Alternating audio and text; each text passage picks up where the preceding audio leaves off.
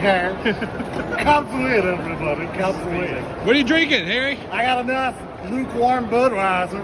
It used to be cold, but shit. Time makes fools of us all. It's not a bird, it's not a plane, it's superhero slate. It's a modern podcast where we talk about everything that's great, like movies, TV, superheroes. It's superhero slate. Hello, everyone, and welcome to Superhero Slate, the show where we run down the latest superhero entertainment news. We love TV, movies, and superheroes. Let's talk it all out. My name is Chris Dillard, And my name is Mike Royer. and this week we're reviewing the latest C2E2 for 2020. That's Just- right, straight out of Chicago. Yes, right off the car ride. I didn't. I didn't fly. Uh, we're also going to be discovering who the Squadron Supreme are this week, Mike. All I- right, um, is that a streetwear clothing brand or It- is this something different? It's something different. Uh, I, I know who it is, but I'll be learning you something. Uh, we'll also be discussing a new director for Indiana Jones 5 and what that means, and more. So I was going to say it's like the curse of uh, living in the Midwest, and it's only at the front of my brain because I actually saw a meme of it on the internet uh, recently. I mean, where else would I see a meme? I don't know why I need to. no, I was at an old folks' home and they print off their memes there. Billboards. yes, billboards. Well, actually, I wouldn't be surprised if I see a meme on a billboard anywhere around this town. Uh, but it was a meme along the lines of like basically if you live in the Midwest and anything is within like a 12 hour drive, you're going to drive it. You're not even going to consider flying there. So, I mean, Chicago is much closer than 12 hours for you, but it, it's still a far enough drive. So, I have to thank you for hopping on the microphone because you, you're pretty much fresh out of a car. So, you had to drive the entire length of the state of Indiana, which, if you don't know, if you've never looked at Indiana on a map before, it's a very long state. So, you went from top to bottom pretty much to get home to come back from Chicago from what I call Chicago Comic Con. So, uh, it's glad to glad to see, glad to hear your voice. Chris. glad glad to see it. Yeah, no, I'm, I'm glad to be back. It was a, well, I mean, I left on Thursday and got back on Sunday, and so it's been a, a whirlwind of a few days. You know, it's it's, it's good and it's and and there's there's bad because you don't want it to end, but it's good because like man, I'm tired. I am so tired. I'm I'm de- we just said to talk. I'm dehydrated. uh, I'm gonna be drinking water a lot during this show to make up for it because. Uh, Well, they with the the current just to put it, the current climate of um disease prevention, I'm not drinking water off the show floor. So Well, you, well, you know what? Uh, I have to say you strategized really, really well. Chicago, it's a big, scary city. There's diseases floating all around. So, uh, super fan Jim joined you as I believe your bodyguard. He was pushing people away. He was uh, punching them, wrestling to the ground. He's putting his own immune system at risk no, the he did. He did safe. none of. He did none of those things. No, uh, I, I believe it was the other way around. Um, I keep telling every year I try to bring someone new to this convention, right? Who, no matter who it is. So I am essentially the uh, Red Skull from uh, Infinity War, right? I guide Oh, others see. to a treasure I cannot possess. You're you're a shepherd. That's nice yeah, of you. exactly. So um, I'm like, come, come, my my fellow sheep. Next, I, we we plan on renting out the whole wing of a hotel some year with all the people I'm bringing. So Well, you, you know what? This is not the type of podcast where you usually hear us talk about diseases and you know the coronavirus that's sweeping the nation in the worst uh, possible way. you mean globe? But yes. but it it is kind of the start of con season. I don't know really what the fir- what the first con is that kind of kicks everything off, but C2E2 is definitely early in the cycle. And I mean, we got big events that are not con related, like you know the Olympics coming up, and there's a lot of there's a lot of questions out there in the world because a lot of technology, like Game Developers Conference, I believe. I don't know if that was officially canceled, Yes, but I know Okay, I, I knew a lot of big people had backed out. So I mean, I have San Diego Comic Con coming up in July, and I'm actually kind of curious. Like, well, what are they going to do? That's one of the biggest conventions. You're going to have a lot of people coming from a lot of different uh, areas visiting it. So, I mean, I'm a little, I'm a little, I'm a little worried exactly how the convention season is going to pan out this year. It's Downwind from LA too, man. That's not that's not good for it. I mean, the West Coast too. That we're getting kind of some of the first cases of the virus here. So crossing my fingers. But the great thing about podcasts is you don't have to go outside to record them, and you can't. They can't be tra- transmitted through uh, your earbuds. So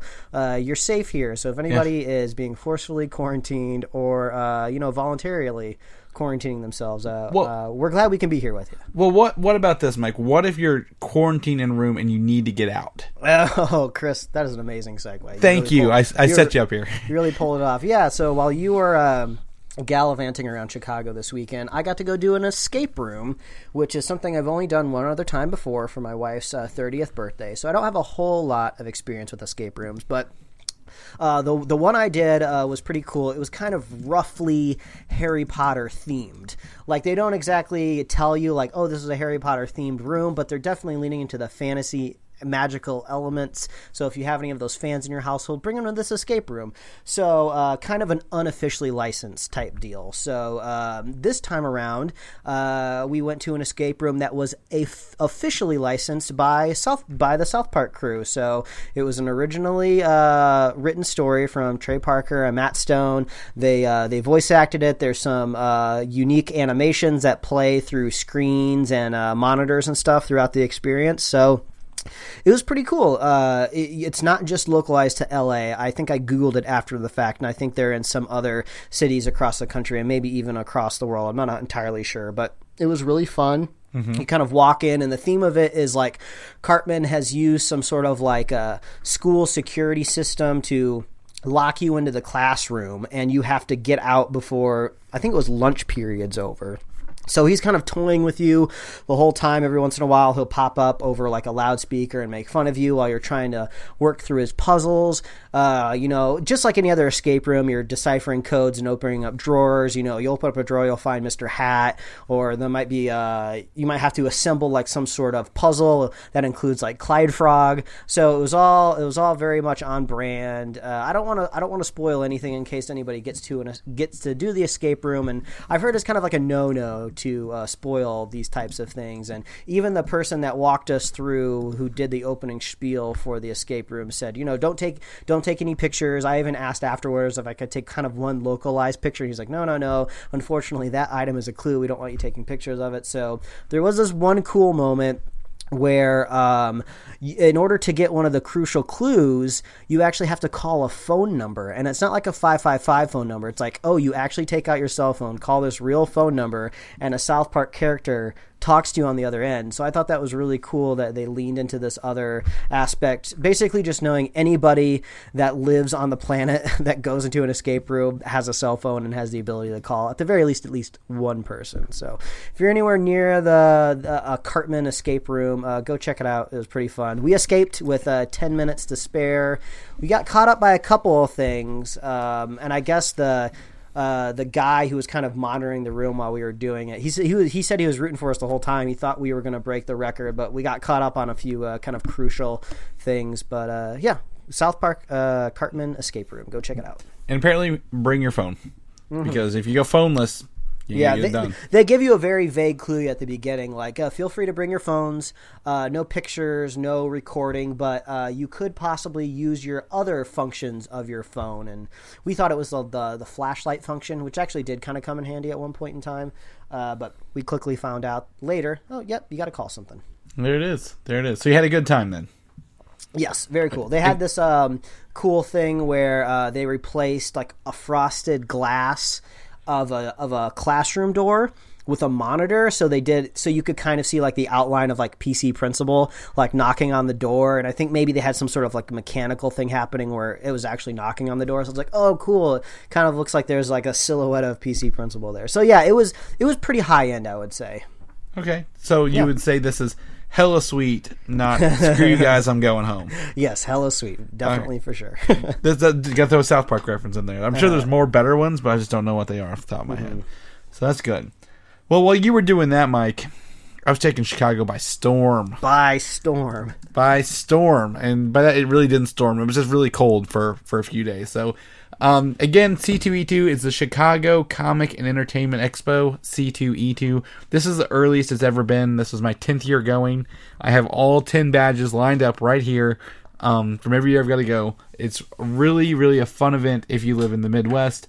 And it is, um, what we say, like the fifth, one of the fifth biggest Comic Cons now. Yeah, I mean, I, I'm not going off of any stats, but I mean, if you just kind of roughly know the con landscape, if you're just counting them on your hands, I, yeah, I would say within the top five. Yeah, and it also like is it in a if you can't make it to the West Coast, you can't make it to New York. This is a perfect thing right in the middle here. So, um, I, I I think it's a great time. I will tell you right now. Um, I we had super fan Jim with us. He stayed with us. He was a very uh good roommate to have. So thank you. I know you're listening. He took the train down from his state all the way into Chicago to Union Station and then uh, stayed around and then went back up. So it was his first time going, and um, I, I just I it's it's hard to explain what C2E2 is until you experience it. But I just want to go on and tell you the first day I was there, we got there Thursday.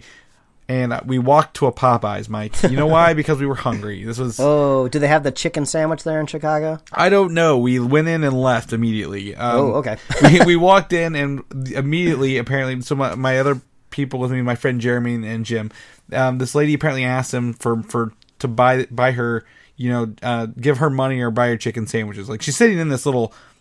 The, the Popeyes is like a very like two tables inside. It's very small. This uh, this is very much a unique experience to Popeyes because this actually happened to me. Uh, I went to a, a trivia at a at a bar down in Hollywood on like a Saturday afternoon, so it was around lunchtime. I was hungry. The bar really wasn't serving very, uh, um, uh, I would say, unctuous food for a very hungry person in a bar. So there was a Popeyes across the street. So I walk on over to Popeyes, uh, going, "Hmm, man, I sure would like to try this Popeyes chicken sandwich."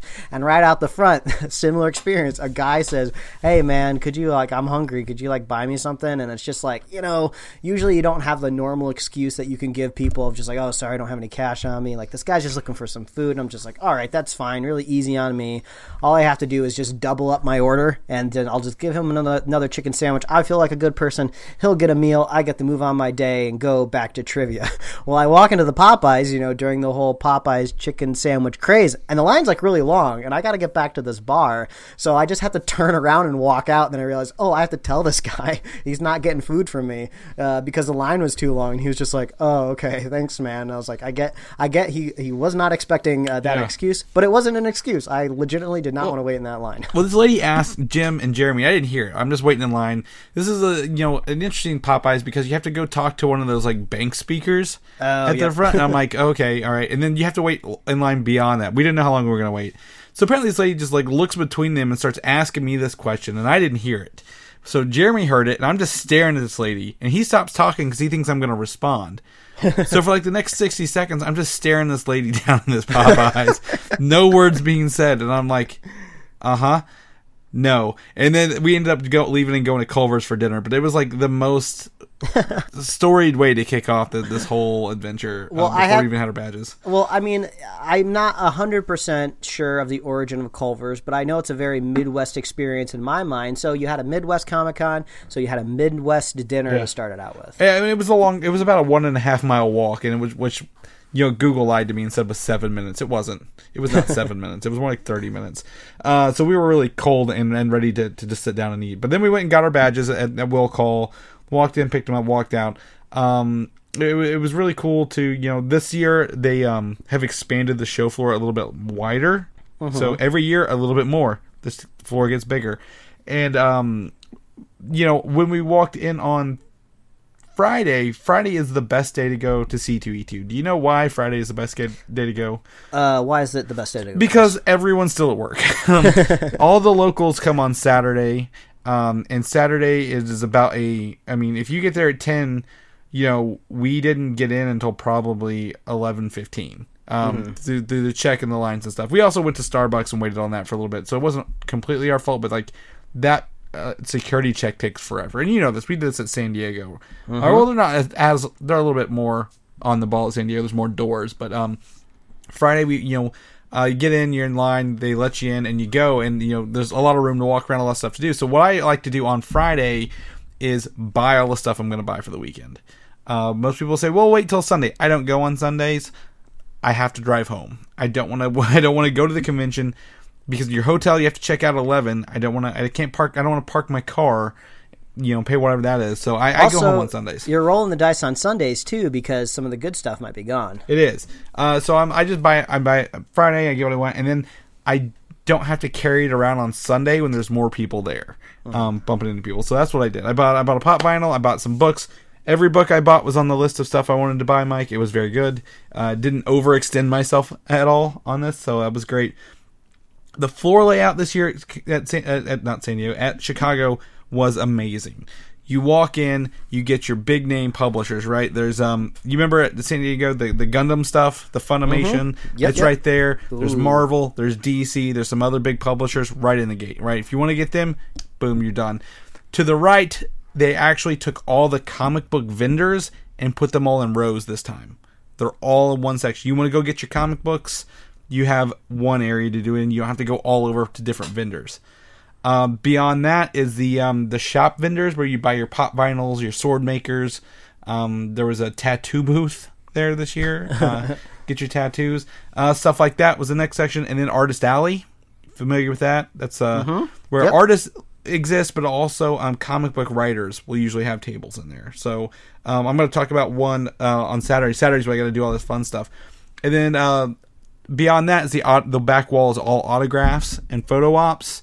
Uh, so if you have something for like Mark Ruffalo or the Arrow Crew that was back there, then it loops back around into the um, the bigger name vendors like um, oh there's a local brewing company that has you know set up set up there the video game section and stuff like that. The floor layout was amazing this year, Mike. I've got pictures I'm going to post probably tomorrow about this. So um, love love to hear it. I, lo- I love it. I love it when a when a con is organized because you got to attack it. You got to be strategized, and when they make it easier to navigate, it just it's, it's better for everybody. It is, and in ten years, this thing has grown exponentially, exponentially. So, if you walk in and you haven't studied the map, you don't know what you're doing. Um, so you kind of go through and figure it out. And it, I was really, really happy with with the layout this year. For that, I got to go to um, at least one panel on Friday, the uh, Marvel, the X Men panel. So they have the X Men writers of all the X Men books up there talking about their plans for this year and their big event, Ten of Swords, coming out this this summer. Uh, but the ten is an X, so I don't know why they call it Ten of Swords. Is this X of Swords sounds cooler, but whatever. So a bunch of X Men with swords uh, are going to be in this book for some reason. Sounds like they're ready to boot up the action figure line again. yeah, exactly. Um, it's so uh, we we were joking. My friend Jeremy and I. Wolverine has a sword in this. He's got three in each hand. Why does he need a sword? well, you Don't- know, he's got to diversify his blades. You know, he's got to give him a break. yeah, he's, he's got to be doing that. So uh, that that was interesting. And then also the, the last thing I want to say about Friday is there is a, a soda vendor called Wild Bills. Have you ever heard of them? Never heard of it. Okay, so it's essentially like a um, it looks like a I don't know a, an old timey wagon cart parked there, right? And you go up, you buy a, a cup, and you um get all refills all you want all day and all their sodas that you get off the tap of this little wagon thing. Oh, I, uh, that's amazing. That's a great idea. So they have like you know grape soda, root beer, uh, cream soda, black cherry soda, uh, the spark just a sparkling water one if you want that. So I got this big um, metallic C2E2 branded mug uh, that I've been I was filling up all weekend at this thing every time I ran low. It's kind of like since you're inside, it's like a similar vibe of like going to like an like a, uh, casino, but also you're getting like a collectible cup. So it reminds me like you're also going to like a zoo. So it's like the it's like the con is like mashing up these two ideas of just like just buy this collectible thing you can drink out of it all day. They should have had cotton candy next to it. They did not. So but that, I digress. Uh, A if you stuffed snake, a stuffed snake, or a stuffed monkey. I mean, that goes well with it too. Ex- well, they had stuff, you know, all sorts of anime things all over the place, Mike. You didn't have to Uh-huh. look too hard for that. Um, but the uh, if you pay ten extra dollars, you get unlimited refills all weekend rather than just that day. So uh, I, I loaded up. I loaded up for the weekend, um, and it's a really cool cup. I'll, I'll get a picture of it later too. But uh, that that's the first day. You know, like I said, it's, it's a very relaxed day. Um, you know, you, you, I was with Jim and Brian pretty much all day. We we all went around. I got my um, comic book signed by Jonathan Hickman, the writer of the X Men series. Uh, you know, and um, picked up the books I wanted. It was a good time. But Saturday, Saturday's where you fight the crowds, Mike. uh, if you're listening today and you got some free stuff from me on Saturday, congratulations and welcome to the show. Uh, if you did not uh, and you're listening for the first time, welcome to the show. However, I will tell you, by the time I got to the floor at, um, it was on the floor at 10:45 or 11:15 is what it was. I ran in to Scott Snyder himself. Do you are you familiar with Scott Snyder's work at DC? Uh, I mean, I know he's over there at DC. Uh, wait, no, wait. Um, did he do Court of Owls? He did. He's known for his Batman run. Yeah, very, yeah, very yeah, big Batman right. run. Uh, he um, also has been working on uh, Justice League lately, and uh, he did the Dark Nights Metal series you probably saw for a while. So, um, with the you know the um, all the Batmans that had like different Justice League powers. Uh, and stuff like that, the, the, but they're evil. Uh, so I mean, he he is known for um, for working very hard at DC and creating a bunch of this stuff, especially Court of Owls, like you said. Um, but uh, I ran into like he's sitting there, artist and writer uh, David Finch is sitting there, who's who's known for doing other DC books. He did the Ultimatum line for for Marvel. I've actually met him and, and thing, and he's just he's only there for this day. Is what what the crazy thing. He's only there to, like for like four hours on this Saturday. He flew in, did some signings, hung out, some panels, left that evening. Like boom, boom. He just standing there, and I'm like, "Is that Scott Snyder?" And Brian's like, "I'll ask him." Uh, so so we asked him. He's like, "Yeah, yeah." And he was cool enough to talk to us for a minute, and we uh, we got our I got my photo with him. I sent it over to you later, which was uh, a really cool like things that happen at Comic Con. Oh, you run into people who Yeah. are famous on accident. Yeah, that is the best thing about Comic Con because what you're going to find is you're going to find a lot of really influential people that you look up to in kind of this greater kind of geek nerd community, but they're kind of finally coming out from behind their desks or, you know, from behind the camera, whatever they do, because a lot of the people really we really love in this world are the ones that are actually making the stuff, not necessarily the people that are starring in the stuff. So it's like, well, you're familiar with their faces because you probably follow them on Twitter or social media, but you've never really run, come across them. So when you see them like in a, in a convention, like I, I believe we both had a similar experience together at San Diego Comic Con. Yeah. like, oh, that's that one person from that one thing, and they're just walking around like a normal person. And you're in the the great thing is is you're in the context where you feel totally okay walking up to them. Like if you were like if they were at like the grocery store, if you saw them pumping gas, you're not going to bother them. But they're at a comic book convention, so you the all the inhibitions are to the wind, and it's just great that you can approach these people. Yeah, and it's funny because the artist he worked with, uh, Greg Capullo, uh, for a while there. I actually got my photo with him several years ago on accident as well, walking through the line. So I kind of came full circle here, and um, it, it was very very cool to run into this guy. And then I walked over to um, the Marvel um, the or the Artist Alley, and um, I'm hanging out and. There is uh, the line for the X Men writers, and the guy who's writing Wolverine, uh, the new series coming out, is Benjamin Percy, and Ben Percy is known for writing the Wolverine audiobooks that Mike listens to, the the podcast. The Oh, one- great! Uh, did you uh, uh, did you ask them if? Um, oh man, I can't even. why can't I think of his name? Uh, Super Henry Cavill. Did he ask him if Henry Cavill is going to be Wolverine or not? That's the rumor that's been floating around. No, no, he didn't know anything about about this for uh for the movies. He just know he just knows the podcast stuff. He wrote them and he did the graphic novel version of them. But he did say they signed a deal with Spotify for five more series of different characters they haven't announced yet. For different, that's a big deal because uh, Wolverine kind of got its start over at Stitcher, and I believe it's still over there right now. So, man, man, whew, good for them. Yeah, so that's some that's a big guy for a new series, and he said that was coming up. And uh, he also writes a series called X Force right now, which I really enjoy. So I got him to sign my number one. And then I'm talking to him, and next thing you know, Scott Snyder comes up to him. So the Scott Snyder guy, I feel like he's following me at this convention already. So. Um, but that was cool. I thought that'd be a cool shot for you, Mike. To, to you know, I asked him about the audiobooks and you know what the plans were. So we'll we'll, uh, we'll knock on wood. The panel I went to that day was actually sponsored by Cards Against Humanity. Um, they're a big. Uh, they have a bunch of uh, comedians and improv panels, but apparently Oh, well, they're I think isn't Cards Against Humanity located in Chicago? I Yes. think that's their home home base. Yeah. yeah, their home base is there, so they sponsor a lot of these. And one of the, I think it's a podcast called Dungeons, Dice, and Everything Nice. Um, it, it's a this uh, Dungeons and Dragons um thing with uh with four female characters in the their dungeon masters. And so they did a live version of it there uh, with the, all the actors in thing. I'm, I'm trying to see if it's on. Uh, they're on Patreon, so I think it's an upcoming thing. So it was really cool to see them do this, and it was hilarious because in these panels, these especially these Cards Against Humanity panels, guess what? Nothing is um forsaken. Nothing is sacred in these. They the, the It's a, language is it's there, a- the it's a not safe for work panel. Oh yeah, no, no. They these were like at some point they were doing the, the they had them acted out. There was like a, they were like a Candyland kind of thing, and they had to um go through these feats, and they had them like using Nerds rope to um like the Lady in the Tramp style Nerds rope for that thing, and I was like. That is wild, uh, but it was it was fun, and I'm, I think I might go back and pick up some of these just to see kind of catch up to these characters that they've built over the years. So, um, I'm gonna go check that. That was a really really fun panel. After that, um, you know, walk the show floor, get some other stuff. Uh, didn't really pick up a lot that day because I was smart and got the day before. But the evening I spent uh, at the Funimation after party downtown Chicago all evening, and um, there was a place called Spin Chicago, and Spin is a ping pong bar. Oh, cool. So they've got ping pong tables everywhere, ping pong balls everywhere. Because what's the worst thing about playing ping pong? You, you, you break a ball, you run out, no more.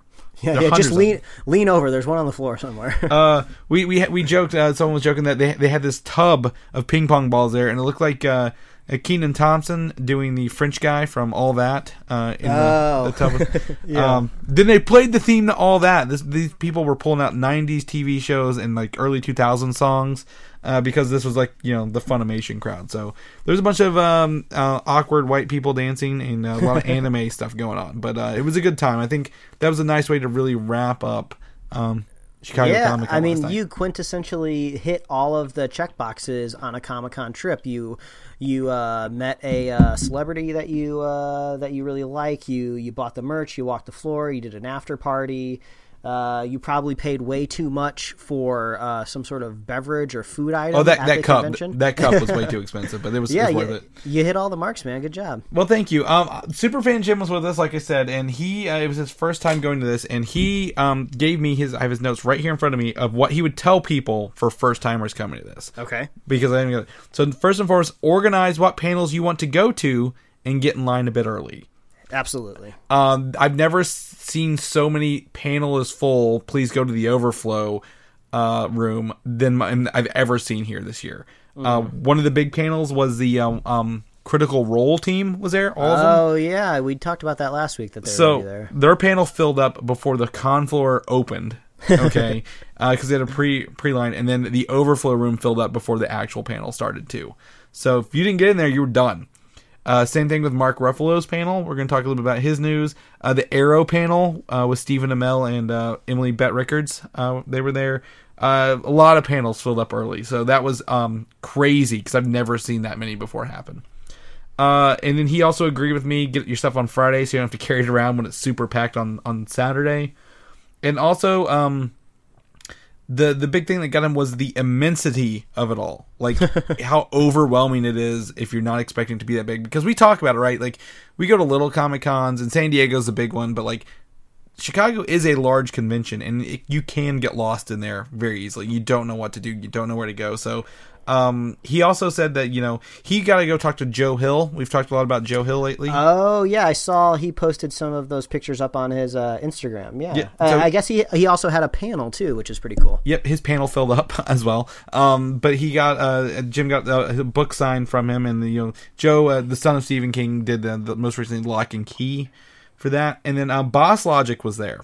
oh, great! but he was not at the his booth as far as we could tell all day.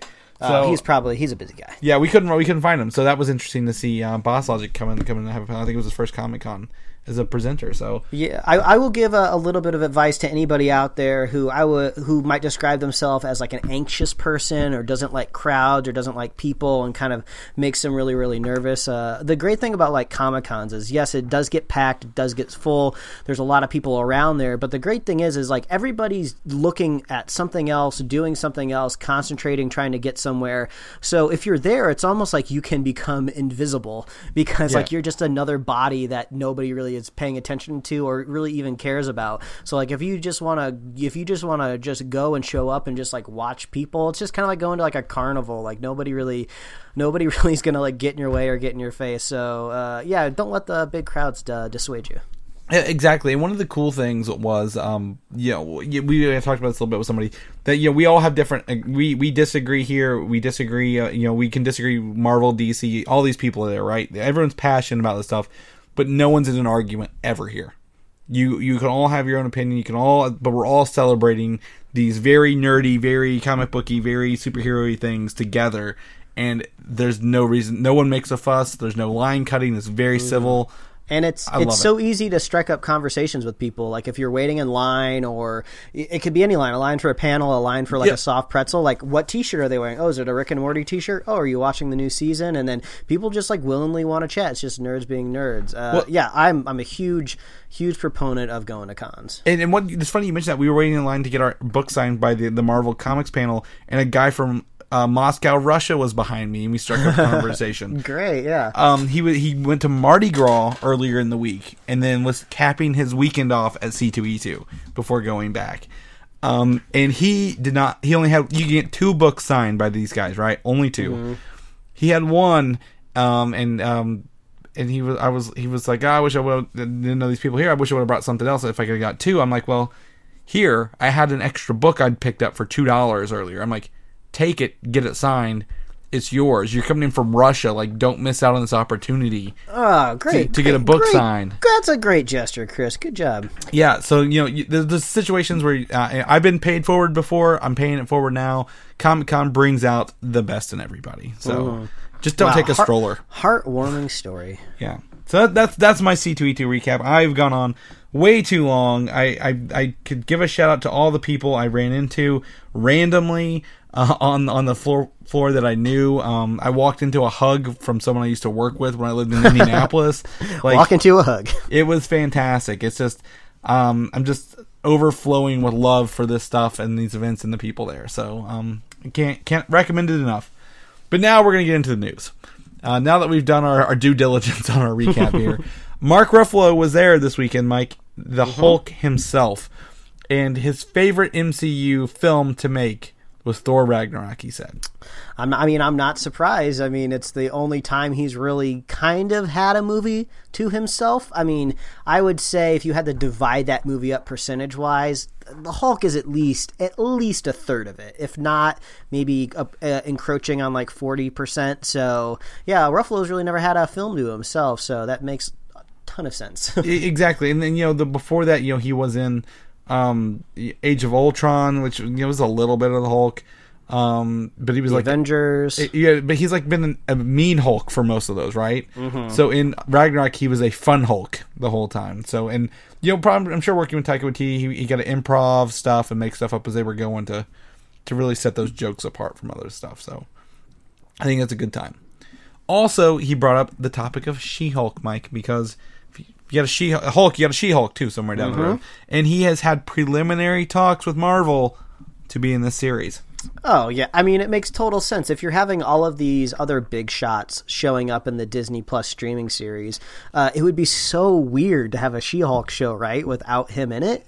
Um, I, I would hope that you know we've been promised these big uh, cinematic stories, so I hope it's not just like a cameo. I hope he's like integral to the plot, the storyline. Of course, if he needs to go out and uh, you know pick up cigarettes, if you will, and come back for the last episode to maybe save some of the special effects budget, you know I'm okay with that. But you know, uh, don't just allude that there's a Hulk out in the world. Show us the other Hulk. Well, if, especially if they're doing a blood transfusion kind of thing, you know, like this is uh, the, the the the character is integral because he, he she got a blood transfusion from Bruce Banner, so. Uh, I, I'd be I'd be down to see that and, and you know have him in there. You know, not every episode she needs to have her own story, but you know, calling him for advice or you know, what do you do? How do you handle this kind of thing would be interesting. You know, for for others in in intercutted scenes throughout the show. Also, She Hulk begins filming this summer. In case you were wondering, that he I think he brought that up, or that was Yeah. some other news this week. I I, yeah, I, th- I think some of the news floating around is that the uh, the casting call that's out there for She Hulk is uh, something along the lines of an Alison Brie type, which Yep. uh, Alison Brie uh, most recently starred in Glow on Netflix, and then kind of rose to fame in uh, NBC's Community. Uh, so well, yeah, Alison Brie. I keep confusing her with Brie Larson, which is oh, which is totally okay. uh, they know people do that, so yeah, uh, Alison Brie. Uh, so I don't know if that means like that, that's kind of their coy way of saying, "Hey, Alison Brie, would you like to be in this?" Or if they're just looking someone for her like that. Uh, she is a very tiny, small person, so maybe they'll play against that type to be like, oh, before she got this these She-Hulk powers. She was a small, meek person that was pushed over. Then all of a sudden, she got these big powers, and now she's leaning into what it's like to be able to beat people up. So, you know, I, I might be okay with that. Yeah, I mean, um, they've. Uh, I, I think you know it's one of those things like where they're saying that this is gonna ha- this is gonna be one of those things like they're gonna cast somebody very soon. It's not gonna be there, but it's gonna be very similar to that person they're they're, they're speculating about. Well, Um, this would be if this is filming this summer. This will be the first new addition to the MCU that's announced, right? At least Miss- casting wise. Miss Marvel uh, will be the first. It starts filming in April. Uh, okay, yeah, yeah. I guess we probably would hear about that first. So And yeah, uh, and we talked last week. There's a Disney Plus panel this month in March that they'll be probably be announcing that stuff Oh, at. yeah, that's right. It's like standalone from D23 and conventions. Yeah, so I think we're I think we're gonna get all of our casting very very soon for these filmings to start taking place. Um, for that. Also, the last thing from the panel uh, from C2E2, you know that while news is still trickling down from all these panels, is some Rise of Skywalker information because the, I was waiting for this. the novelization of the book is finally out, and they were selling the first copies at the show for. They sold out. Like you couldn't even get if you didn't get it in the when they first launched. Like you couldn't get them. Like they were done. They sold out of these. So it will be available publicly later. But this was the first time. There are some revelations from the movie. Mike, do we go into it? Um, yeah, I, I think we do. At this point in time, like, I don't think it's necessarily. I don't, I don't, I don't even really know how to tackle this. It's just, it's just extremely upsetting that at first they were revealing kind of these just one-off details that I could see them cutting from the movie that they were putting in like the art book or something like that, or some, what was it like the visualization of Star Right. Wars? I don't, I don't Well, right. remember The, what the visual encyclopedia encyclopedias come out. yeah, with that, that's what it was. Yeah. it wasn't the art book; it was like the encyclopedia or whatever. So I was like, okay, yeah, yeah, yeah. I guess we find out that Lando and that one girl uh, were related through that book. Uh, they it was weirdly added on the movie. Okay, whatever. That's not my biggest problem with the film. But this, the novelization, is like hiding like key critical information that absolutely, in my mind, should have Well, been in the movie. you- it would have made the movie better in my mind. I don't think it entirely would have saved it for me, but at least it would have made things a little bit better. And then they're just putting it in this novel. Like this does not appease me. Well, here's the thing: the novel. If the novel had come out before the movie, I'd say you're right. I think this is an apologist novel, and they saved it for afterwards yeah, to fill I, in the holes. yeah, I suppose. I mean, how long does it take to write a novel? I'm not a professional writer, so I don't But know. but if they had the base done, and they were like, okay, here's the complaints, go write these real fast. Like, you know, they're on Twitter the the, the weekend the movie comes out, like, okay, fill in these holes in the novel real fast. But I mean, so the thing is, this actually integrates previous Star Wars legacy like knowledge or stuff into the canon of Star Wars, kind of right? Because uh, spoilers, pausing for dramatic effect, um, that Palpatine is confirmed to be in a clone body of the Emperor, with his actual spirit in this clone body and is deteriorating or whatever it is. So. Uh, in the legacy novels, the old books before they they they wiped those out, they um uh, the Emperor cloned himself multiple times and became a thorn in the side of the you know Skywalker and uh, Solos for a while. So this kind of brings that to power and confirms that the Palpatine we saw on the um, what's that like one of those metal stair things that you can buy for old people now. they slide upstairs.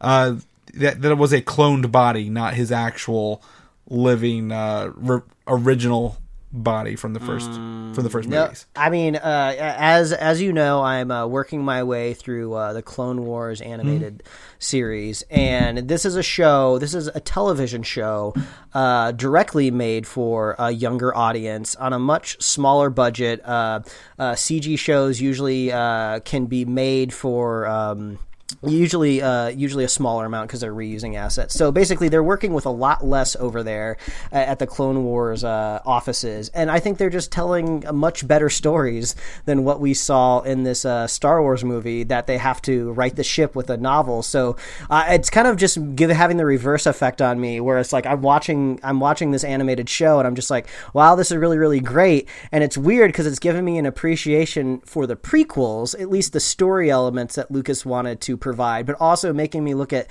these newer movies that were made and go like, there's no excuse. You're having like a you're having a you're having a small writers room making a child's animated show, and I think they're telling more sophisticated stories, at least from what I'm watching, than what they're doing here, and they have to fix it all with a book. So it just all makes me very frustrated. Well, I think I think uh, you know there's two things here just to fix it. I don't think they're making a children's show. I think they're making an animated show with adult tendencies It- in it it's because those- If uh, I, I will say, it's definitely for a uh, an older audience, but it is indeed on the Cartoon Network, Yeah, so you can say it's being angled towards somebody well, else. you know? I think it originally was, and then they snuck in, "Hey, here's these serious things. We're going to kill people." Uh, by the time you keep keep track of how many necks get snapped in the show, Mike, you just keep. Oh watching. yeah, I mean they're they're starting to drop uh, the words like "kill" and "murdered" a lot more, so they're definitely maturing it Yeah. up. But And then um, I think you know the the other thing is like you know when you have four you know a whole season to tell stories and get acquainted with characters. It's a little different. So, but it sounds like you are enjoying the Clone Wars as you. As yeah to yeah it's it's been it's been fun they've been telling some really unique stories like gripping with what is the idea of like being a clone and what's Mm-hmm. your purpose there was this really cool arc where they went to like mandalore where there was like a there was this uh like separatist uh like body of like warriors that were living on the moon that didn't want to live underneath the larger mandalorian rule and then i came across that one-off line that kind of explains why Jango Fett was in the armor because he was some thief that stole it. So yeah, there's some really cool, interesting arcs uh, that that are coming up here. So I will keep trekking along with the Clone Wars because what I think I got now eight more weeks until the final season wraps. So I think I'm hoping I think I think the the the stars will align and I should be able to catch up by the time everything airs. Well, if you're in Death Watch, you're at least season three, so that that's a good start. I'm I'm still. Yeah. I think I'm at the end of four to the beginning of. I mean, I'm in the beginning of five. Um, have you have you been playing more Fallen Order by chance at all? um, no, I'm still Okay. I'm still in the early stages, but I found my little robot buddy now. One of the one of the planets on, in that game is a, a, a huge factor in one of the season five episodes. So uh, I think that's really cool. So I think I want to. Um, we'll talk more as you move along in both of these. All right, So, gotcha. so yeah, that was uh, news straight from the straight from the show floor. Now we're gonna get into our regularly scheduled news program. um, I don't know if it's because C two E two is this week or because um there are you know things around the world overshadowing all this uh all the news. There's not a lot of news this week, to be honest. So. Uh, we're gonna go and talk about the Falcon and the Winter Soldier, which is currently in its uh, second set, uh, second set of shooting or quote unquote reshoots, if you will um, in Atlanta, and we get some propaganda posters that they say are not spoilers that says um, Cap is back with John Walker in the Captain America outfit here that's floating around set. Yeah, it's safe to say not spoilers because we're all very familiar with Chris Evans' uh, beautiful face now, and that is not Chris Evans' face. So Yep.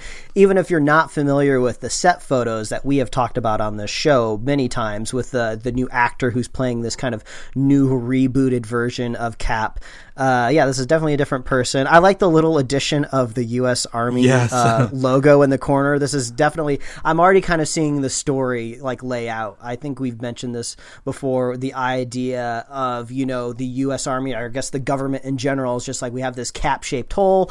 Uh, we didn't have control of Cap before he left, but you know if we kind of resurrect a new Cap, we can be in control of him, give him a new costume. So that- that's kind of what it looks like they're doing here. And this recruitment thing, you know, say, oh, if uh, John Walker become Captain America, so can you join the army, kind of thing. So, uh, and notice the, um, I didn't notice this, but the U.S. Army star is kind of like what's on his helmet now, where his A is.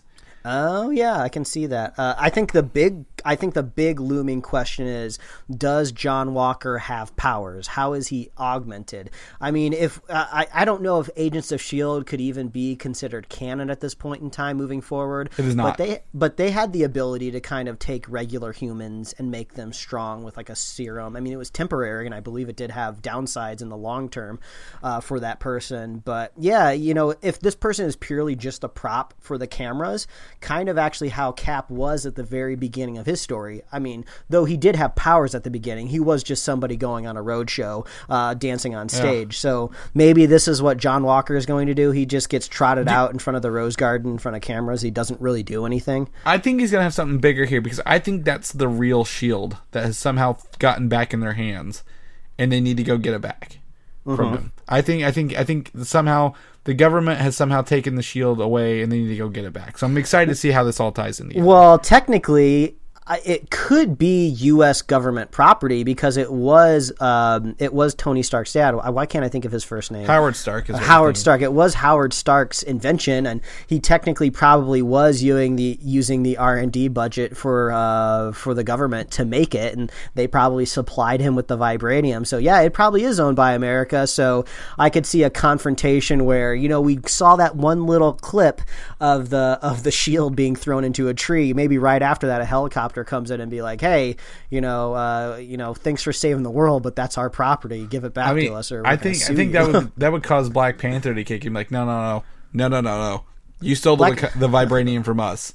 That's ours. Black Panther's a little too busy right now. He's uh hopefully thwarting. Uh, hopefully he's thwar- thwarting an undersea He- uh, king. He is right gonna help a brother out and and come get that shield back for for Anthony Mackie. That's what's gonna happen. No, so, Anthony Mackie is busy in the new season of Altered Carbon that I'm not watching, but I saw him on the poster. So Yeah, all is. of these things cross over in 2020, obviously. exactly. Netflix and Disney working together, using Anthony Mackie as the glue to hold it all together.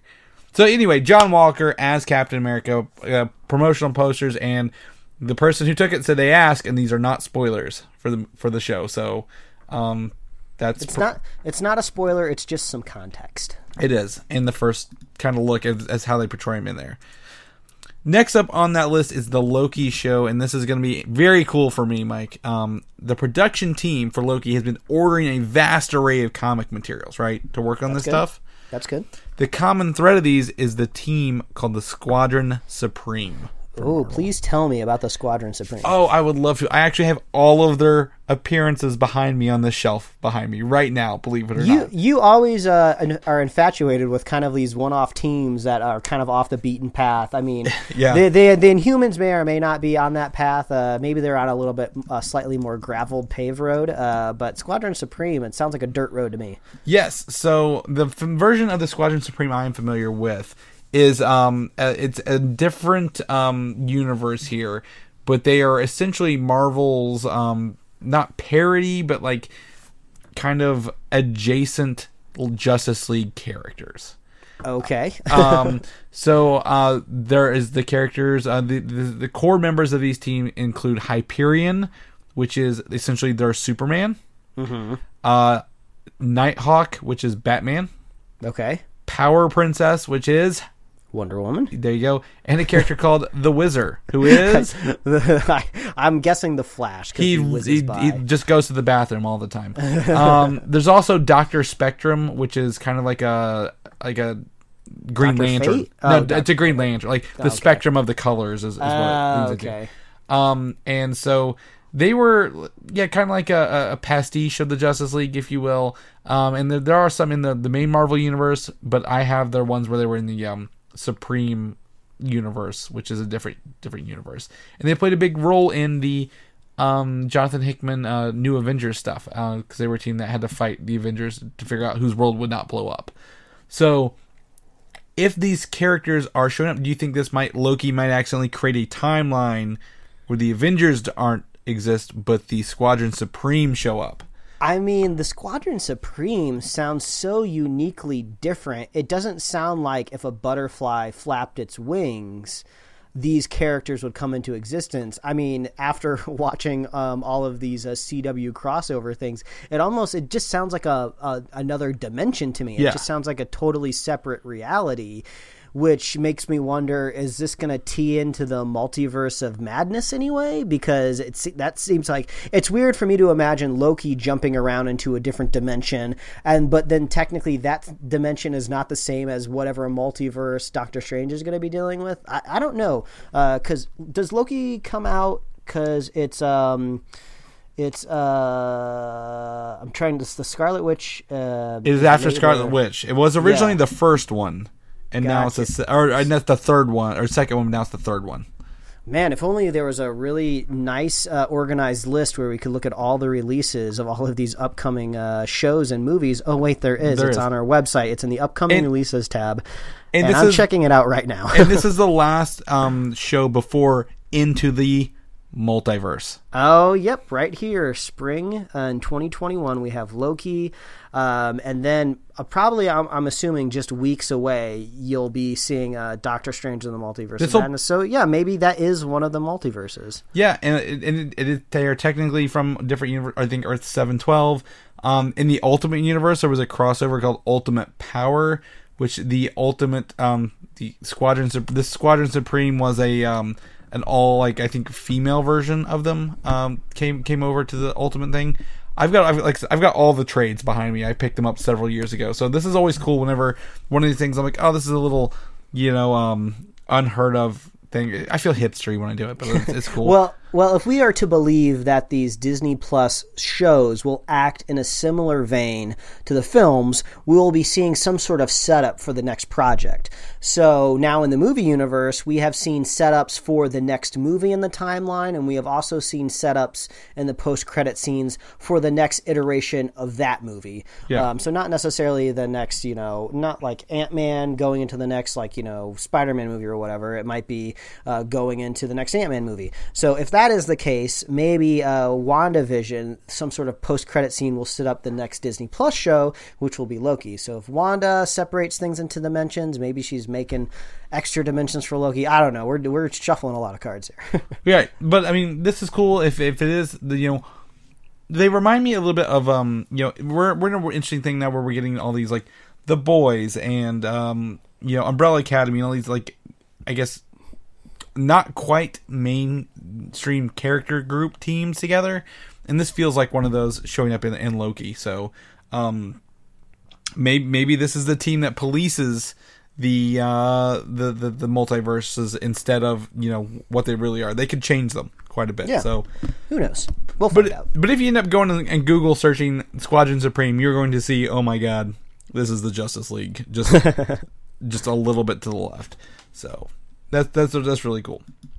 Moon knight uh is looking to you know um release actually december of 2021 or spring of 2022 mike um making it one of the later shows to be I mean. I'm usually not one to ask for release release dates to be pushed, but uh, I've said this before on the show. No, no more December. I'm busy traveling for the holidays, seeing family. I don't want to stream these shows on my iPads, like laying down in a box spring uh, twin bed mattress. But if it came out in December 21, that would be pretty close to. Um, uh, WandaVision isn't that one of the last shows that, we heard of? WandaVision is 2020 Oh, that's right. we're, Um, we're uh, already in 2020 yeah well, it's either way, uh, if Wanda's going to be inter- in, in, inter- intervening with my uh, with my holiday this year, it sounds like maybe Moon Knight's going to be intervening Well- with it next year. Well, we're interested in a very interesting time. This year we only have two Marvel movies, right? 2021 we start up with three or four.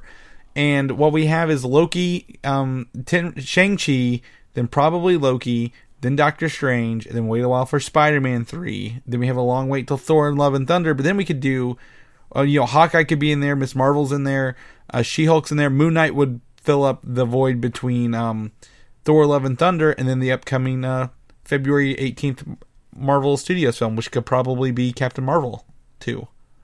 Like they could fill all these holes between movies with Marvel properties, Yeah, like I uh, mean, on Disney Plus. I mean that that sounds like the plan. I mean, I think we'll probably be talking uh, Disney strategy here when it comes to our, our last topic of the show, which is probably one of the bigger news items of the of the week for sure. But uh, I'm looking forward to Moon Knight. I want to see what they do with this guy. and it's supposed to be filming this mid-November in Atlanta. So um, I think I think uh, we may get casting news as soon as April, or we may wait till Comic Con and Hmm. to get something of that. Since D twenty three is not this year, I believe. Yeah, because it was last year. Is it? I don't know. We'll figure it out later. Spider-Man 3 has a working title of Serenity Now. Mike, are you familiar with this reference? Serenity now, Serenity now. Yes, it is. the, uh, Insanity later. the uh, the the soothing, calming uh, phrase given to the Costanzas, and um, I think it actually was one of the later seasons of Seinfeld. Yeah, it was uh, Uh, with um uh, oh I forget God, his what was name, his but name? he was selling Was it- computers. Was it, was it Joe? Is it Joe Rifkin? Is that his name? No, not not, not I don't think no, not Joel Rifkin. That was the other one. Um, someone's screaming at us right now on through this what is it? because I watched Seinfeld. I made so many Seinfeld references this weekend. People are gonna be like, "Why do you not get it?" Um, but um, it is a, a reference to uh, how to calm himself down. So Serenity now, whenever they were selling computers out of George's dad's garage, with um, I can't think of his name. Anyway, the other previous films in Spider-Man working titles were the first one was Summer of George, which is another Seinfeld reference, and then The Fall of George was Far From Home. Oh, I had no idea that they were had, had this uh, Seinfeld running gag. I love that. That's great. I mean, the movies has al- have always been funny. So if you're somebody that has uh, an infatuation with Seinfeld, you're probably going to have a um, a funny bone, if you will. So Oh, I Good I. I, th- I am. I'm having a great time with this. Um, but are you ready for the um the upcoming Disneyland uh, Marvel Avengers Uh, Oh yes, land? please. I only go to Disney like once a year, uh, so every time I go, there's usually something brand new that has uh, that is open. So I'm totally down for some more additions. Yes. So Avengers Campus is opening. I think this fall, right, or later, late summer. I think it's supposed to be this year. It seems very very quick. It's amazing how fast that uh, those Imagineers can build stuff. Yes, and one of the um, rides is the Web Slinger ride. If you if you know, um, I don't know what that means. I don't know what it looks like, but this will feature the character Doctor Octopus. And what- Oh. this is interesting because all of these Avengers Campus things are tied into the MCU at large. Yeah, that's what I was thinking. Like, it's not like they're going to use. Well, I mean, if the conspiracy theorists are true and the Raimi verse is somehow uh, eking its head back in there, maybe maybe it will be uh, that version of uh, Doctor Octopus. But yeah, we don't have a canon Doc Ock right now.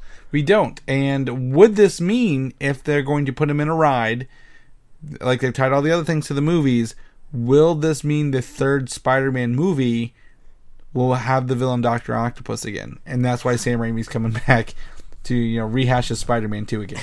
Oh, geez, I don't know. I mean, Or I he's not coming back love- with Spider-Man, but you know. I really love Doc Ock's arc in the Sony Spider-Man video game. Just kind of showed uh, a different way that you can kind of bring this man to madness.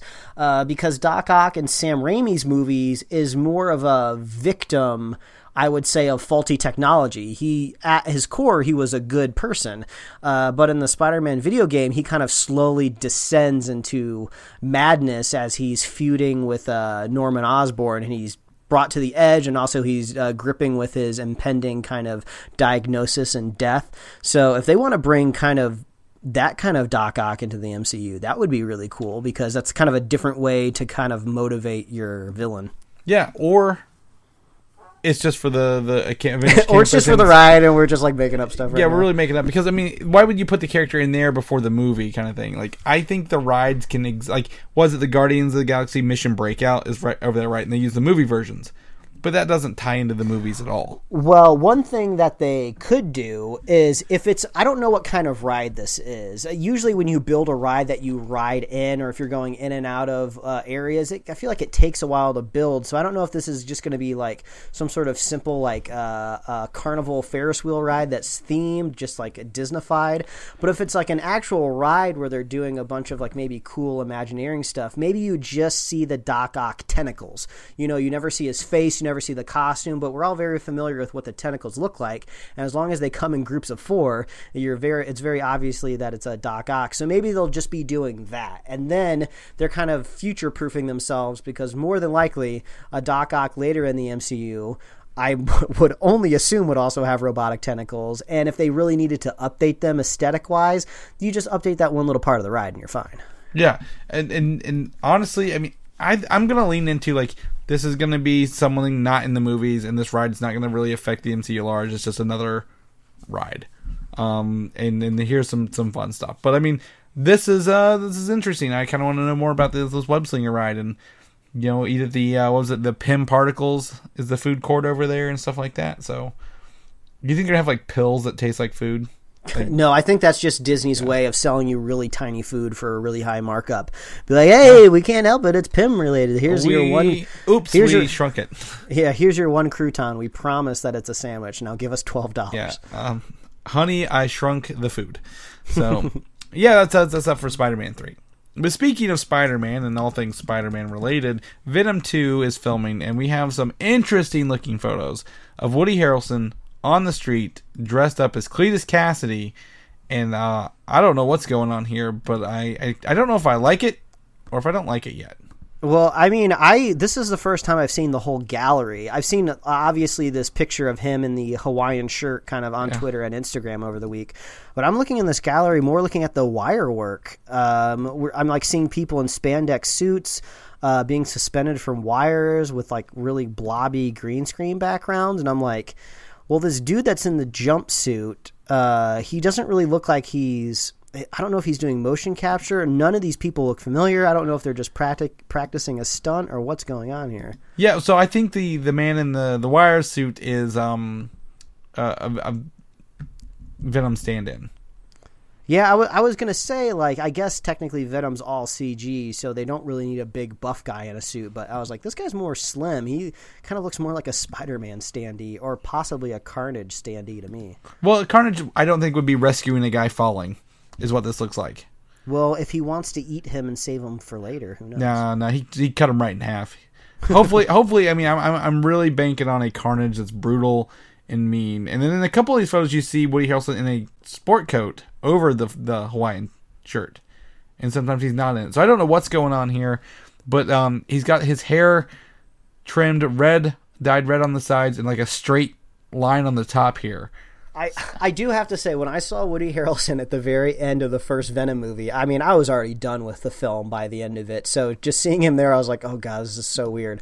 But we did just watch uh, Zombieland Double Tap uh, last night in my household, and I forgot how how fun Woody Harrelson can be. And I'll just go ahead and recommend Zombie Tap or Zombieland Double Tapped anyone. What an amazing sequel! Like one of the better sequels I've seen in a really really long time, and a lot of fun. So uh, yeah, I'm looking forward to a little bit more Woody Harrelson. This th- this warms me back up to him again.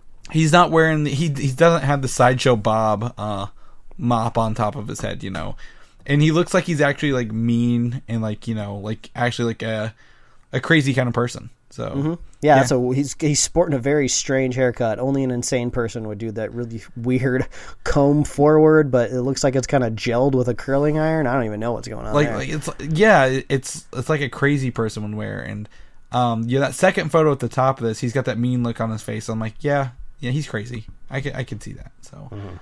Yeah take a look at that gallery uh, in our show notes uh, this week, I believe it was earlier this week, uh, Star Wars officially announced their Project Luminous being the High Republic, Mike. Um, back when they legalized marijuana in the Star Wars universe, uh, 200 years before the Phantom Menace. No, it's really it's a series of published projects set 200 years before the Phantom Menace. Oh my god! So, Chris, Chris, real quick, this is uh, this is one of those times where I'm really glad I have a podcast because I have such a small, inconsequential gripe that nobody else out there would ever care about. And by the time I came across this announcement YouTube video, there was already like a ton of YouTube comments. You know, I'm sure if I went and looked it up on Reddit, the thread would already be really long. So I, my complaint is going to fall on deaf ears. But I watched this YouTube video with like zero context at all. Like somebody on Facebook shared the link, so I just clicked on it and I started watching it. I, I believe it's roughly like a six or five minute video. And if you watch it with no context, you have no idea what it is. You're just watching a, b- a bunch of these people say how excited they are to delve back into storytelling uh, for Star Wars. They talk about working with concept artists, drawing all these different things. And I'm like at two or three minutes into the video, and I'm just like, what is this? Is this a video game? Is this a comic book? Are they talking about streaming shows? How big of a deal is this? Like, I have no context. And then, like, maybe about three quarters of the way through the video, they drop they drop a, um, they drop something vaguely saying that it's being published. So I was like, okay, so it's not a movie. So is this is a comic book. Is, is this a novel? I- are these audiobooks? Is this a podcast? What's going on here? And then at the very very end, they they don't even they still don't even say what it is. So all I have to say is, if you produced this little sizzle reel of a video, you did not do the number one thing that you needed to do was tell me that these are going to be books or comic books, or was going to be the written word. So Well, I, I'm glad I have uh, a very niche audience here to complain to about this. Well, the first wave is books and comic books. They can go into other things from here. Well, so- I'm very glad that this podcast exists, so Yeah. you can inform me on these things that this highly produced video forgot to tell me. Yes. So the first thing is um, there's some books um, that are they're novels, um, and then I believe IDW, uh, which is interesting, and Marvel both have a, a comic series each. Um, but there's like three three novels, and is this one the last one? Um, yeah, that's not audiobook, so it's, it is a novel. So there's three novels and stuff um, for this in the High Republic, which is set, like I said, um, around when Yoda's about 700 years old. So we could be seeing maybe an active Jedi Yoda, not a Council Yoda yet. Um, so he's not old Yoda. Uh, he's definitely not going to be in a baby phase. Yeah. Um, he will be. Uh, what is? What are we thinking? Like here, like mid fifties uh, Yo- uh, Yoda buying a buying a speeder and getting away from his family. Yeah. Well, this will be the story where we finally see how uh, Dad left home for. Uh, uh, just to get out of the house and never returned. Yeah. So, but there are multiple characters. None of these characters I think I've ever heard of in here. Um, from all the the covers and stuff you see, these are not not people we've known before, which is going to be interesting to tell this new thing. There are some of these are pretty cool. Um, they look like you know the Jedi's in white robes. There's yellow lightsabers in this. Uh, different ships. They kind of look a little. Uh, I don't know. I guess like maybe like holy warriors, if you will, as the Jedi uh, in this range. Yeah, all I heard during the uh, sizzle reel was everybody was really excited to work in this kind of time frame because they were they were close enough to kind of the prequel stuff to they could deal with kind of the um, the political structure of what the prequels had set up, but they're but they're far enough away from the characters where they could still include Yoda, but we're not so far back in time like Knights of the Old Republic where things are just fundamentally different. Yeah. So um, I mean, yeah, I guess between uh, the prequels and Knights of the Old Republic, you have many, many, many, many pockets of time where you can tell stories. So. Um, 200 years I, I'm, I'm, I'm curious what they're going to do Yeah, with this, and then again, the first book will be and, and comics will debut at Star Wars Celebration Anaheim this August. So, um, we're going to be seeing what this is and and where, kind of where it goes um later later this year. So that's that's pretty cool. Also, again, like we said, these will not overlap with any of the films or series planned for production. This is just a publishing thing uh, of books, comics, maybe audio. But I could see audiobooks or podcasts, but nothing, nothing movies, nothing um, um, TV series. So no, uh, no worries there. This is news. I don't know. I don't know what to do with this news, Mike. This is weird. Um, Indiana Jones Five starts filming this summer. James Mangold, known for the Logan, Wolverine, uh, recently Ford versus Ferrari, uh, is in talks to replace Steven Spielberg as a director for this movie. i'm i'm on board with this Yes, thank you. Okay, good. I, I thought I was like leaning like too hard. I know we have some some Indiana Jones, Harrison Ford fans. Um, I think replacing a director is less noticeable than replacing a uh, actor uh, for Indiana Jones. So they want to do this, go for it. I think this is the first movie in the franchise to have not Steven Spielberg, right? Is that am I correct in that? I'm gonna- I'm Yeah, I, th- I think so. I mean, I don't believe George Lucas was attached to the Crystal Skull. Maybe I'm wrong, uh, but uh, Steven Spielberg definitely was. So this will be the first time uh, Spielberg won't be attached to it. So from from my point of view, is I am the last person on this planet that should ever be criticizing the monumental successful career that Steven Spielberg should have. So I should just get that out of the way. He is a master filmmaker and I have no right to criticize him. But I feel like any creative person on the planet has all of their best kind of um, uh, have has all of their kind of better moments kind of earlier in their career. That's when they're really taking chances, or really going for gold, putting more at risk. I mean, for better or for worse, Steven Spielberg doesn't have to really risk really anything anymore. I mean, he could. Um, I mean, he could make a string. He could make like a dozen bad movies and he could like never make a Hollywood film ever again, but he could still get paid out the nose for just doing anything else. He could be do speaking engagements.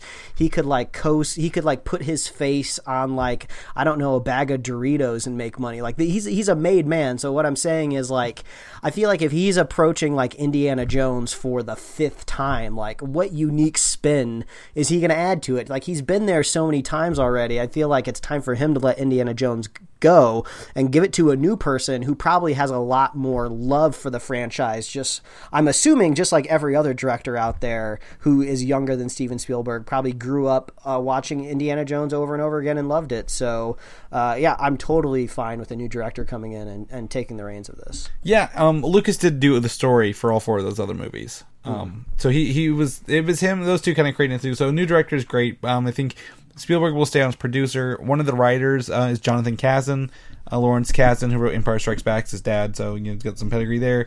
And then the writer um, for this is David uh, Koepp. Uh, co-writers David Koepp as well, who is known for movies like the original Jurassic Park. I think I think we both agree that's good. Um, this first Spider-Man movie in 2002 um, and uh, some other bad ones I'm not going to mention on here. I like the most recent, The Mummy. So, um, but also he wrote that with Christopher McQuarrie and, and somebody else. But um, there's there's this this could be fine, right? You think you think they know the feedback from the last movie? Don't do aliens. yeah, I don't know. I mean, uh, I feel like we'll kind of see how this pans out when the next Ghostbusters movie comes out. But I feel like if you're going to be uh, revitalizing a, a, very classic franchise and bringing it back, you kind of need to treat it with a little bit more respect and I would say emotion. Like you don't necessarily have to like be like super funny and very family friendly. Like maybe treat it really seriously and very emotionally because everybody loves the character of Indiana Jones. So like if they want to do something su- super serious like they did with sending off Logan in a very a very melancholy sad way I'm totally fine with them doing that with uh, Indiana Jones just because it's a uh, it, all means a lot to us so maybe take it emotionally seriously. I don't know. Uh, I'm sure other people will disagree and say like oh Indiana Jones is a fun character don't kill him off but uh, he's got to die eventually. This is right? the last one Let's all be honest here. Oh yeah, there's no way there's another one after this. There's no way, at least in the same world or with with the same thing. So I, we just, just if you're gonna send it off, James Mangold, he did it with Logan. He sent off Wolverine in a good way. People love that movie. Um, so let's hope it gets the same kind of love and care. Like like I said a few weeks ago, if you want a fun Indiana Jones story, just go play the Uncharted franchise on the PlayStation. It's a great Indiana Jones story. Uh, it's great. They'll make that movie eventually, right? With uh, I hope, Tom I hope so, and I hope it's good. So, yeah, there's that as well. Lastly, in news that was misconstrued across the nation this week, Mike, because we we all know better. At Disney, Bob Iger has fulfilled his promise of stepping down as Disney CEO, finally, and effective immediately, which means people thought he was fired. um, with uh, the current Disney Parks person, uh, president, I think Bob Chapek, replacing him. Mm-hmm. So um, Bob Iger, he's been talking about this since like 2015, stepping away. Uh, yeah, I, I, it seems like the biggest uh, news out of it though was that he was uh, it was effective immediately, and I think the yeah. immediacy of it is the thing that people were really jumping on all week. They were they were very scared, like he was fired or some scandal went down. Mm-hmm. But I mean, he he he he's done some great things. He helped acquire Marvel. He helped acquire Pixar. He helped acquire Fox. Um, he helped launch Disney Plus. He wasn't. He was supposed to leave like I think 2017, 2018, but then he stayed through to see the Fox acquisition all the way through, and then he was going to leave again in I think 20, uh, 2019. But then he's like, I'm seeing the launch of Disney Plus through, and then he will stay on for like the next year and a half, two years in like a creative capacity which I think is you know it's good. Well, yeah, that's the uh, that's the funniest thing about all of this is he's still uh, he's still uh, in the organization, and he basically stepped down, but also promoted himself. So now he's just working in a creative capacity. But I believe Bob Chapek has to report to Bob Iger still. Yeah. So like Chapek is still the C is the CEO, but Bob Iger is still like head honcho pretty much for the most part. Uh, so he'll be sticking around and uh, you know till his tenure uh, tapers off. But I think the answer of the immediacy is within his new job title. Like he just wants to be on the creative side of things. I'm guessing he just was like tired of like running the company, and I think he was actually quoted in an interview saying something along those lines of, "Oh, I'm just tired of running this giant organization. I just want to work on the creative stuff." So uh, I guess maybe this is kind of like his um, what do they call it, senioritis? Your uh, your last couple weeks of uh, yeah. of your of your senior year. He's just kind of cruising through.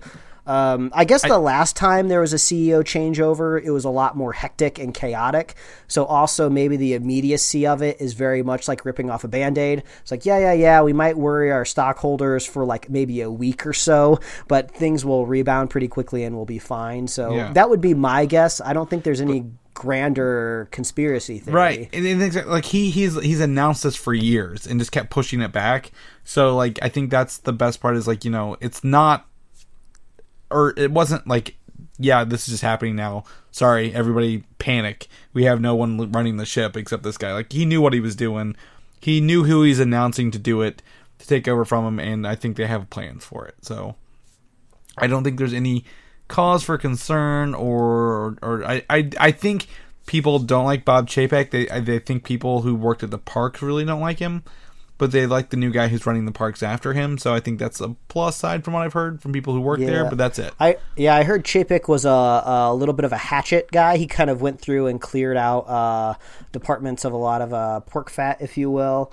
And uh, I think he was also tr- really turning a profit with the park. So I'm sure he was kind of cutting budgets and pinching pennies over there. So maybe that is what Disney needs possibly in this next phase because Bob Bob Iger went on the most expensive and most successful shopping spree of buying up all these studios and all these properties. So now that they have all these assets and they're starting to use it to turn it into content, I guess it kind of makes sense to bring in Chapek to make sure this stuff stays profitable moving forward. I guess one of the the one of the more um, least talked about stories out of this is I don't remember this guy's last name, but there's multiple Kevins over at Disney. So obviously we all know Kevin Feige. There's Who? this other there's this other there's this other Kevin that I can't remember his last name, but this guy runs Disney Plus. He is the Disney Plus guy, so he's in charge of that streaming service. And I guess it was very heavily rumored that he was going to be taking over for Iger when Iger stepped down, and I guess that didn't end up happening. But I but I guess the the word out on the street is that uh, Bob Chapek is a little bit more uh, consumer friendly, like to the public, and this other Kevin guy wasn't so much. So uh, a lot of people are saying, watch out for this Kevin over at Disney Plus. He might not be sticking around very much longer because obviously it seems like he did not get the promotion he was looking for. So I wouldn't be surprised if maybe after you know a year or two at Disney Plus, he moves off to you know the next competing streaming service that needs a high powered CEO and Quibi. So who knows? Yeah, maybe maybe he'll. Uh, yeah, that would be pretty funny considering. Um, uh, what was it? I uh, was it Eisenberg that left uh, Disney to create uh, Quibi? I always forget the guy's name that made that made Quibi. Disney, used to work at Disney, Disney or Pixar, one of the two. Yeah. uh, yeah, yeah.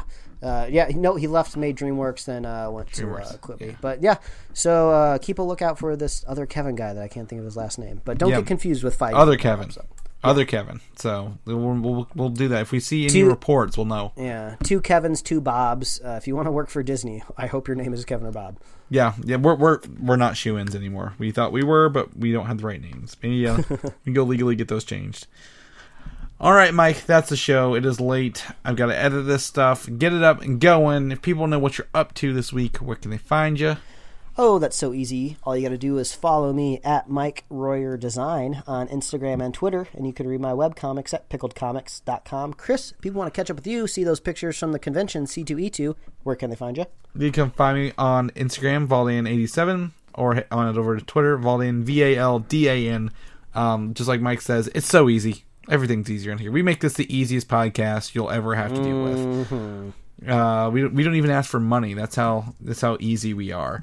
Um, but if people want to know, you know, our regular shows, we've got um, there's something coming out soon. I think we're watching. I don't remember what it is. Maybe- uh, I I think it's New Mutants. I think that New is Mutants. the next uh, big review for us. Yeah, New Mutants. I thought there was something in March, but I, I mean, I'm I'm blanking on my upcoming schedule. It is March already. That's the crazy part. So we'll do that. But if people want to know more about us, what we do, other episodes, where can they find us? Oh, all you got to do is visit superheroslate.com. You can find our awesome show notes over there. So if you want to if you want to see that uh, propaganda poster from Falcon and the Winter Soldier or if you want to see those set photos of Cletus, Woody Harrelson, Kasady, uh, you can head on over to superheroslate.com and you can also find us on Apple Podcasts, YouTube, Spotify, and wherever else you love to listen to fine podcasts. Please like us on Facebook, follow us on Twitter and Instagram, and get merch at superheroslate.com slash store. Uh, we love hearing from you, so uh, let us know what you think of the show, what you want us to talk about. Are you disappointed that Spielberg is not returning for Indiana Jones 5?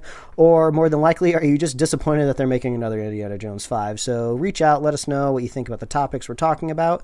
And uh, we love our super fans. Obviously, if you're a super fan enough, uh, you might uh, uh, join us at a convention and Yeah. share a hotel room with us. Which, uh, man, uh, the access super fans get is off the chain. So if you want to be a super fan of this show, all you got to do is share the show with a friend, share the show with a buddy, and we will be here every single week, even after hours of driving away from a com- from a comic book convention. It is true. Also, C2E2 2021 is in March next year, March 26th to 28th.